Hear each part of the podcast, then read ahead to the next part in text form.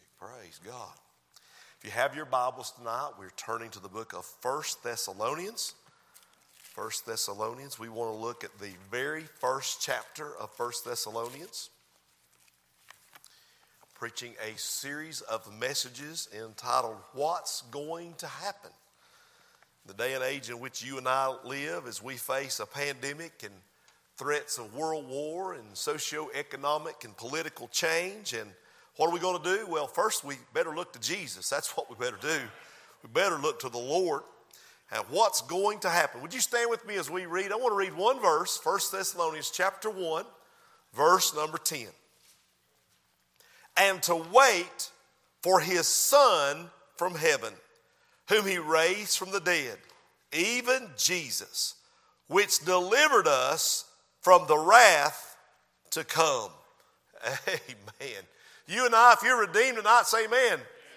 You've been delivered from the wrath to come. If you think about this verse, I mean, you could outline it, you could see the return of Christ, the, the resurrection of Christ, the redemption we have through Christ. Thank God for it. But praise God, we're delivered from the very penalty of sin, that's our past. We're being delivered from the power of sin, that's our present. And one day we're going to be delivered from the presence of sin. We're going to a place where the devil can't get to, sin cannot enter into that fair land. That's my home and your home as well. Amen. Father, would you help us tonight to preach the Word of God in the power and demonstration of the Holy Ghost? We need your help. Would you open your Word to us? For this we pray in Jesus' name. And all God's people say, Amen. Thank you for standing. You may be seated. Tonight we want to preach on this thought what's going to happen? The marriage supper of the Lamb. That's what's going to happen. Is that wedding music that I hear? Why, we're getting ready to go to a wedding. There's going to be a great celebration when we get there. Now, think about it. Uh, what's going to happen? The first thing on God's calendar is the rapture of the church, and it could begin and happen today. And on earth, there'll be the grim tribulation where the Antichrist comes into power to try to usher in peace on earth where there's been chaos and catastrophe after the rapture of the church. And in heaven, we're going to go to the glaring judgment seat of Christ. And then after that, the grandest, greatest, and most glorious wedding ever to be unfolded you and I will be there. Think about it for a second. At the rapture, when the Lord takes the believer out of the world, the Lord is going to catch us up. At the judgment seat of Christ, when the Lord begins to give reward for good or reproof for bad, the Lord is going to clean us up. And at the marriage supper of the Lamb, He's going to cheer us up, catch us up, clean us up, cheer us up. Amen. Amen. Let's turn to Revelations 19. Let's think about the marriage supper of the Lamb. When I look at Revelations 19, verse 1, and after these things, what things? The rapture. What things? The tribulation. What things? The judgment seat of Christ. What things? The church is in heaven and the lost world is on earth. What things? The Lord Jesus has brought the one world religious and economic system of the Antichrist to justice. And he's destroyed it when we come into Revelations 19. Right now, there's a, a, a, lot of talk about the one world order. Well, all those things are just ushering in the Antichrist. After these things, I heard a great voice of much people saying, Hallelujah! Salvation and glory and honor and power unto the Lord our God. Let's just stop. Number one, we see the wedding celebration. The wedding celebration. Verse 1 says there were there's a great voice of much people in heaven. All the people in heaven are one great and powerful voice coming together. I believe that heaven is erupting in jubilation. They're praising God for the overthrow of Babylon and the Antichrist one world economic system. And there's an anticipation of a wedding that's about to take place. Why, I got to think about my daughter. She recently got, got, got, got saved. Uh, she, I praise God for it. That's the most important day of her life. And then before that, she got married. She married Brian back there. Thank God for that young man. So thankful for him.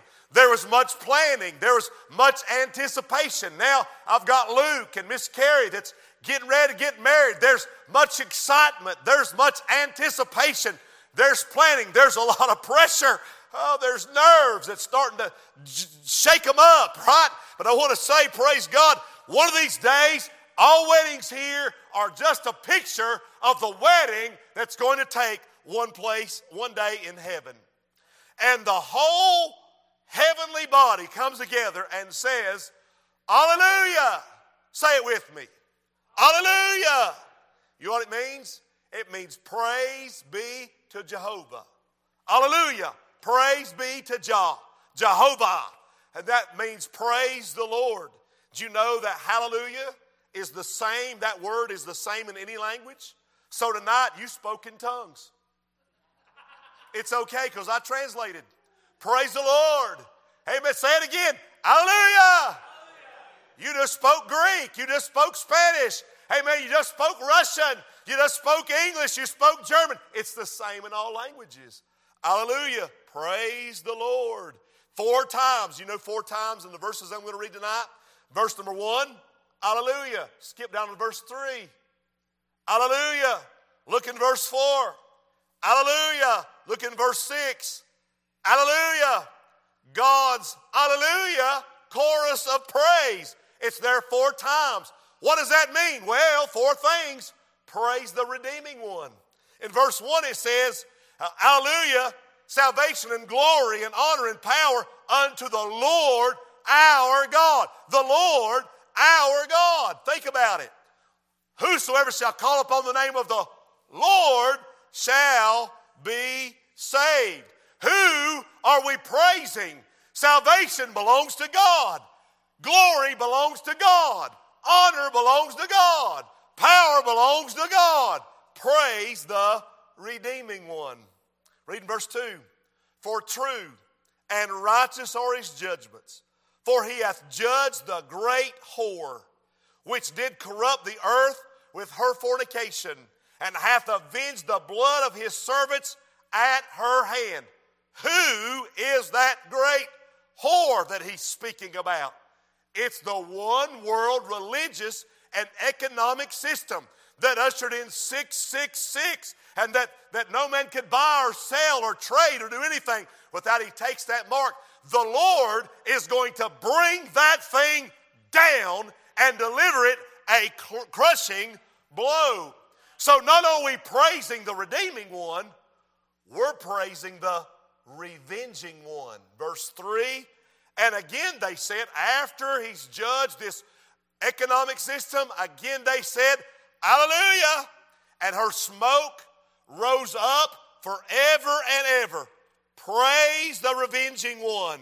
Hey, praise from heaven aimed at the authority of God. He has defeated the Antichrist in his righteous judgment. Vengeance belongeth to the Lord. Amen. Look with me in verse number four.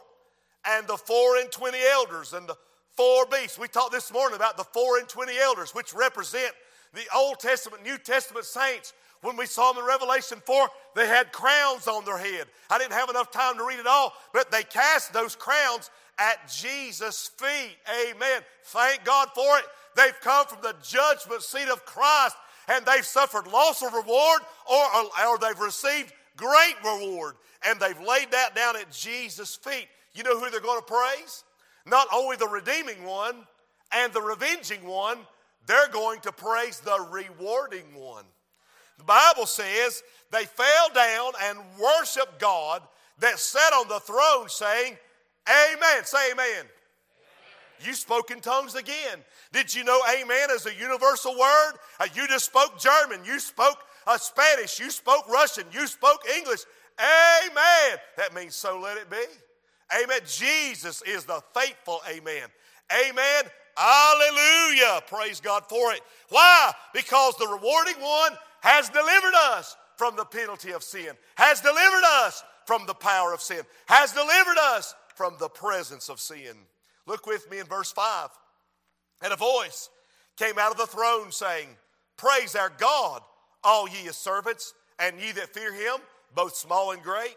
And I heard, as it were, the voice of a great multitude, and as the voice of many waters, and as the voice of mighty thundering, saying, Hallelujah! For the Lord God omnipotent reigneth.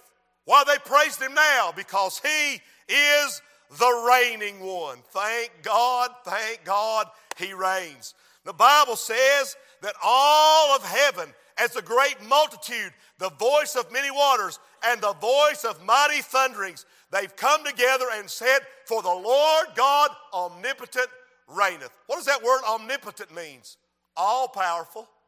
That's him, amen. God is praised for who he is, and he's being praised for what he's done. He's an all powerful God. May I say his greatness and his goodness and his grace and his glory is praised. May I say his mercy and his majesty and his might is praised. His person and his power is celebrated. Praise God tonight, amen, for the wedding celebration. Number two, we see the wedding ceremony. You can sense that the anticipation of that great day is growing. The moment is almost here, and everyone all over heaven is bursting with excitement. Look at verse 7. Let us be glad. Glad. Why? Glad because of the redeeming one, the revenging one, the rewarding one, and the rating one. Let us be glad and rejoice and give honor to him, for the marriage of the Lamb is come, and his wife hath made herself ready. Hey, man, couple things about the marriage ceremony. I think about the marriage arrangement. Preacher, what is that? Well, the marriage custom of that day would, would be that, and it's much different than it is today, uh, that the marriage would be arranged between the parents of the groom and the parents of the bride. The groom's parents would pick a bride for the son, and the bride's parents would agree to that, and now we have an arranged marriage. You may say, Preacher Darren, I don't believe in that. I don't like arranged marriages. And, and, and, and the, the groom uh, would pay a dowry uh, to the parents. You say, Preacher Darren, I'm against that. Well, you're in trouble because the Heavenly Father has already arranged for our future wedding. uh, the Father has paid the dowry, He's paid the price. He gave the life of His Son, amen, that we might be the bride of Christ, that we might get saved. It was an arranged marriage. The, the dowry, Jesus shed His blood and bought us. You may say, He didn't buy us. Yes, He did. What you know, you're not your own. You are bought with a price. Amen. It's a marriage arrangement. You did you know tonight you're in an arranged marriage? There's also a marriage engagement. Much like our marriage engagement period, it's called in their day the betrothal. And right now, where you are tonight, you are in the betrothal time. He has made you a promise. You are espoused to Christ. You are waiting for the marriage ceremony. The actual marriage ceremony itself will take place one day in heaven. After the rapture of the church and after the, after the uh, judgment seat of Christ, thank God for it. I think about the marriage acquirement. Now, what happens is, once this marriage has been arranged, the groom would go back home to the father's house and he would begin to work there and would add on to the father's house.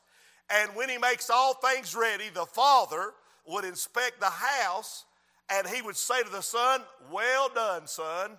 All things are now ready. You can go and get your bride and bring her home for the presentation of the marriage ceremony. Those things his wife hath made herself ready. She's been raptured.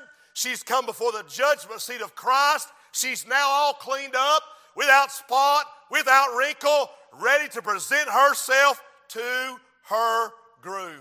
Hey, can you hear the people shouting, Amen? Hallelujah. There's a marriage acknowledgement. Verse 7 says, We're seeing the groom in all his glory. Who is the groom? It's the Lord Jesus Christ. All of heaven says, Let us be glad and rejoice and give honor unto him. Why, here at the church, when we have a marriage, you know, where the bride gets ready and she's got all her tenants back there, and the music starts, and the first people to come out is the preacher and the groom and the best man. And always tell the groom, you won't have to be nervous because everybody's not going to be looking at you, they're going to be looking at her. But not in that economy. One day in God's economy, they're not looking at the bride, they're looking at the groom. Look at the verse very closely. It says, Let us be glad and rejoice and give honor to him, not her. All eyes are on him. Every eye, our focus, every detail of what we're thinking and seeing is about Jesus. Need to get our eyes on him, amen. For the marriage of the Lamb is come, and his wife hath made herself ready. Look at verse 8. And to her was granted that she should be arrayed in fine linen, clean and white. For the fine linen is the righteousness of the saints.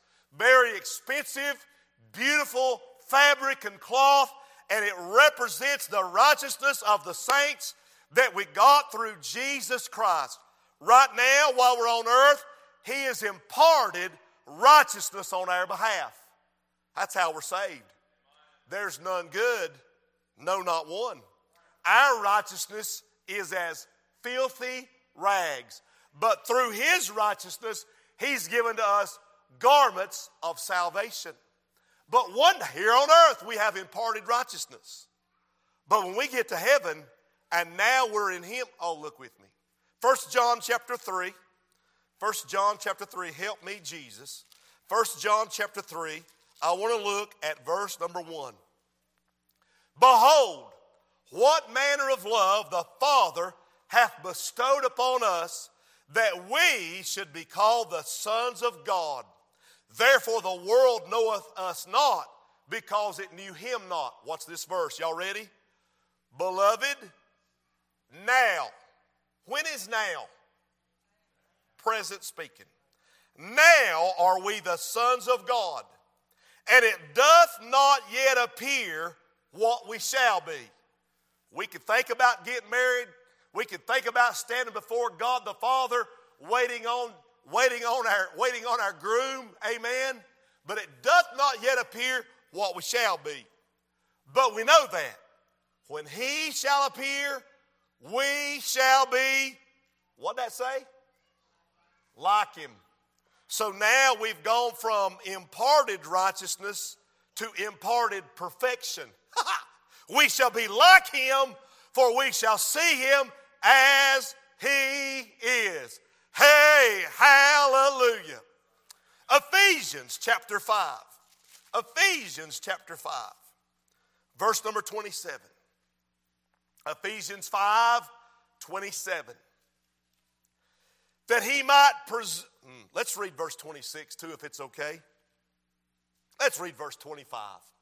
Husbands, love your wives, even as Christ also loved the church and gave himself for it, that he might sanctify it and cleanse it with the washing of water by the word. Verse 27 that he might present it to himself, a glorious church, not having spot or wrinkle or any such thing, but that it should be holy and without blemish. How is that going to happen? Our righteousness is filthy rags. It's because He's imparted His righteousness on our behalf. And when we get there, going through the fires of the judgment seat of Christ, He has cleaned us up. He's, let me give you a mountain term. I need an amen here. He purdied us up. Without spot, without wrinkle. He's not going to present anything to him, his son that's not perfect. He's going to present the church to his son, and the church is perfect. She has made herself ready. She's wearing white linen, clean and white, for the fine linen is the righteousness of the saints. Can you just imagine one day what a glorious honor when the Heavenly Father says to the church, Do you take my son, the Lord Jesus, your Savior, your Redeemer, to be your eternal husband? You know what she's going to say? Amen. Yes. Hallelujah. Hallelujah to God for that. I can hear the Father say to the groom, his son, Do you take the church, son, to be your eternal bride? And without a word, he lifts up his nail scarred hands. and all of heaven breaks out in praise. What a day that's going to be! What a wedding celebration. Number three, there is the wedding crowd. The wedding crowd. Verse number nine. And he saith unto me, Right, blessed are they which are called unto the marriage supper of the Lamb. And he saith unto me, These are the true sayings of God. Now, what does that word called means? These that are called to the marriage supper of the Lamb. That means those that are invited to the marriage supper. Now, here's the thing the way I think weddings work is when I asked my wife to marry me, and uh, she consented and said yes, after much fanfare, she said yes, and then we prayed and we started discussing the date. And when we set the date, we sent out invitations to people that we would like to have personally attend our wedding. And did you know of all the 350 wedding invitations we sent out, or ever what the number was? Not every one of them came. And we probably had a few that crashed the party that even weren't invited, but they came anyway. But here's the thing that I noticed that I did not send an invitation to her. I had extended one when I bowed my knee and professed my love to her and pledged the rest of my life to her. Amen. And, and, and that was an invitation for marriage. But once she accepted, I didn't send her an invitation to save the date because it was expected that she was going to show up.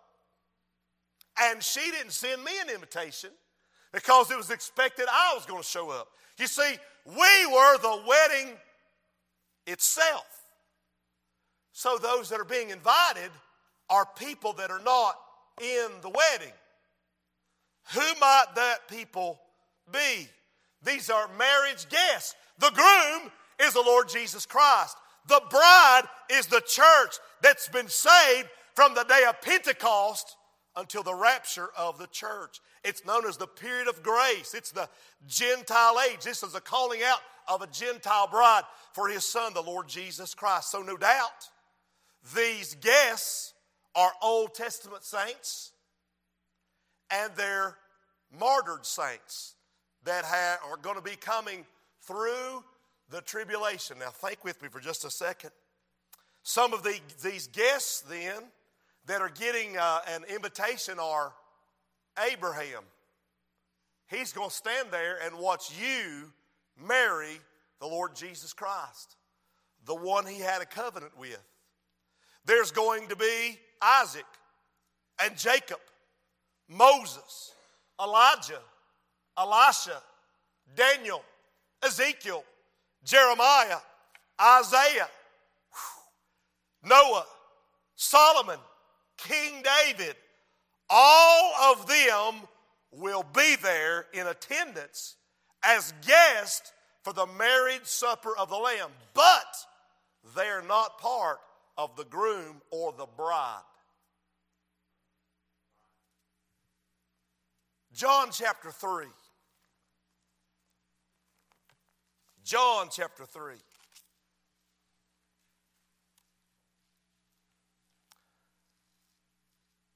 I want to look in verse number 26.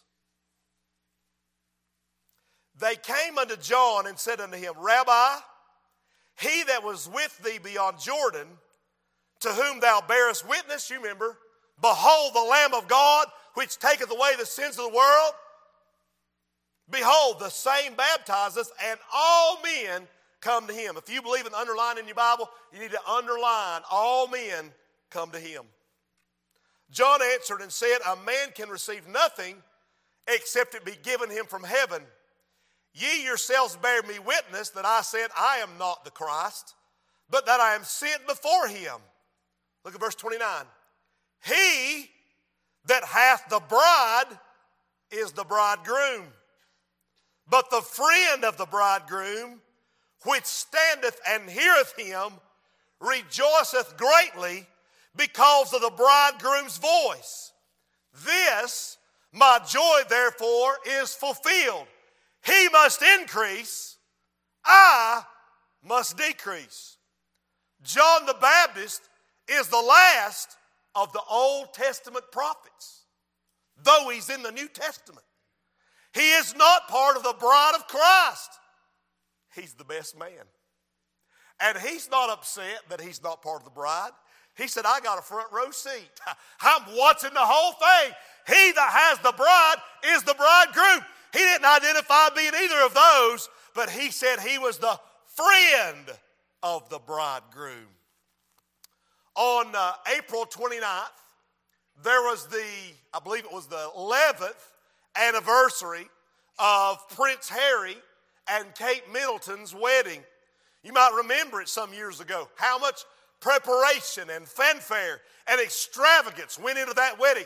How many guests and, and honored royal people and people, honest, even here in the States, they cut on CNN and Fox and, and they watched with great fanfare that wedding. Yet that elaborate wedding fails to compare to the marriage of the Lord Jesus Christ and His church, His bride. And one of these days, you and I, we're going to be there because He has redeemed us from all our sins. Extra, extra.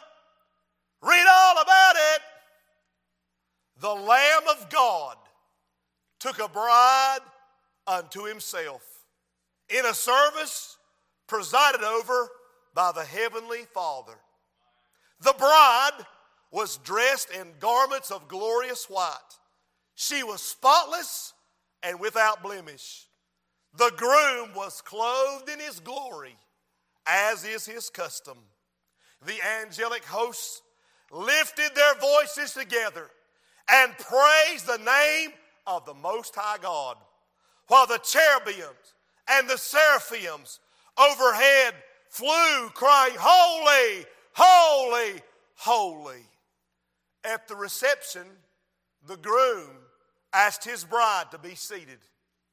He girded himself and he served her. The couple plans on returning to earth together for a 1,000 year honeymoon. And then they'll spend eternity in the mansions of heaven together forever and ever and ever. I'm going to tell y'all something. That blows my little peanut mind. And what a day that's going to be. How he included little old sinful, ugly me. But the truth is, he did it. And what he did, he did for me and he did for you was a little girl. And she grew up in a home. She went to bed at night, said her prayers, and a house fire burnt their house to the ground. And the mother was killed, and the daddy was killed, and the little girl was severely disfigured. And after surgery, after surgery, after surgery, she lived. She grew well enough to be released from the hospital. She didn't have a grandparent. She didn't have an aunt or uncle. She didn't have a cousin that was alive to take care of her. So they placed her in an orphanage. You talk about a change to the world that she knew. And she noticed that the man at the orphanage was always hugging and loving on the children and calling them pet names. And she kind of was over in the corner by herself. And she would watch what he'd do as he hugged them and kissed them on the top of the head. And she would just move further to the corner till finally he made his way towards her. And he said, Well, hello, honey. Welcome to the orphanage. She said sheepishly, Hello. You don't have to kiss me or look at me or love on me because I've been in a fire and I've been burned and I know I'm ugly. But he looked down and put his arm around her and said, Honey, I love you and I'm going to treat you with great respect. And he kissed her on the top of the head. And from that day forward, she began to build a relationship with that man at the orphanage as a father figure in her life. Sometime later, she called on Jesus in the chapel of that orphanage to get saved. She grew to be a beautiful young lady, though she had several scars. She fell in love with a young man, and the young man asked for her hand in marriage. She consented, and she said, as they prayed and made preparations, I have no one to give me away. I don't have a father, he's dead. I don't have a grandfather, they're not alive. What will I do? So she goes to the man at the orphanage and she says, Sir, would you be so kind as to walk me down the aisle and give me away to my groom? And he said, Honey, I'd be delighted. I often have that privilege. And so the day came with much anticipation and much celebration that he began to walk her down the aisle as they played the wedding march. And when they got to the front of the church with her groom standing there, she looked and they said, Would everyone stand? Dearly beloved, we're gathered today in this house of worship before the presence of the Lord and the coming of this people to bring together this man and this woman in holy matrimony. And it's my privilege to ask, who gives this woman to be married to this man? And as the man at the orphanage was ready to say, I do, she looked over at him and grabbed him by the hand and she said, Thank you. You've been so kind to me. When I first met you, you laid a kiss on my top of my head that meant everything to me. And she said, If you will allow, she reached up and kissed him gently on the cheek and she said, I kissed the one who first kissed me. and he said, I do, and brought their hands together where they were wed. One of these days, youngins, we're going to stand before God the Father, and every eye is going to be on Jesus. And we're going to get to kiss the one who first kissed us. When we were ugly, when we were in our sins, dead, and in trespasses, He kissed us with His love, He kissed us with His mercy, He kissed us with His forgiveness, and He kissed us with His salvation. And tonight I say, Hallelujah! Amen. Amen. For the plan of Almighty God one day there'll be a wedding. One day there'll be a marriage supper of the Lamb of God. And you and I will be seated as He girds Himself and serves us once again with His love, mercy, grace, and kindness. May I say tonight, church, I'm not worthy. Oh, I'm not worthy. But I sure am excited about what He's going to do. You stand to your feet tonight. Father, I love you. I praise you and I honor you. Salvation and power and honor and glory, they belong unto Jesus Christ. And Father, I thank you because you first loved us. And Lord, one of these days, we're going to stand before you, and every eye will be on your Son, and it'll be our privilege. Yea, Lord, it'll be our pleasure to be united, yoked together for all of eternity with a spotless Lamb of God. Father, thank you for the divine plans and the extravagance and the expense that you have gone to to prepare all of glory and to redeem us by the blood of the Lamb. I give you praise and honor. In Jesus' name I ask and pray. Amen.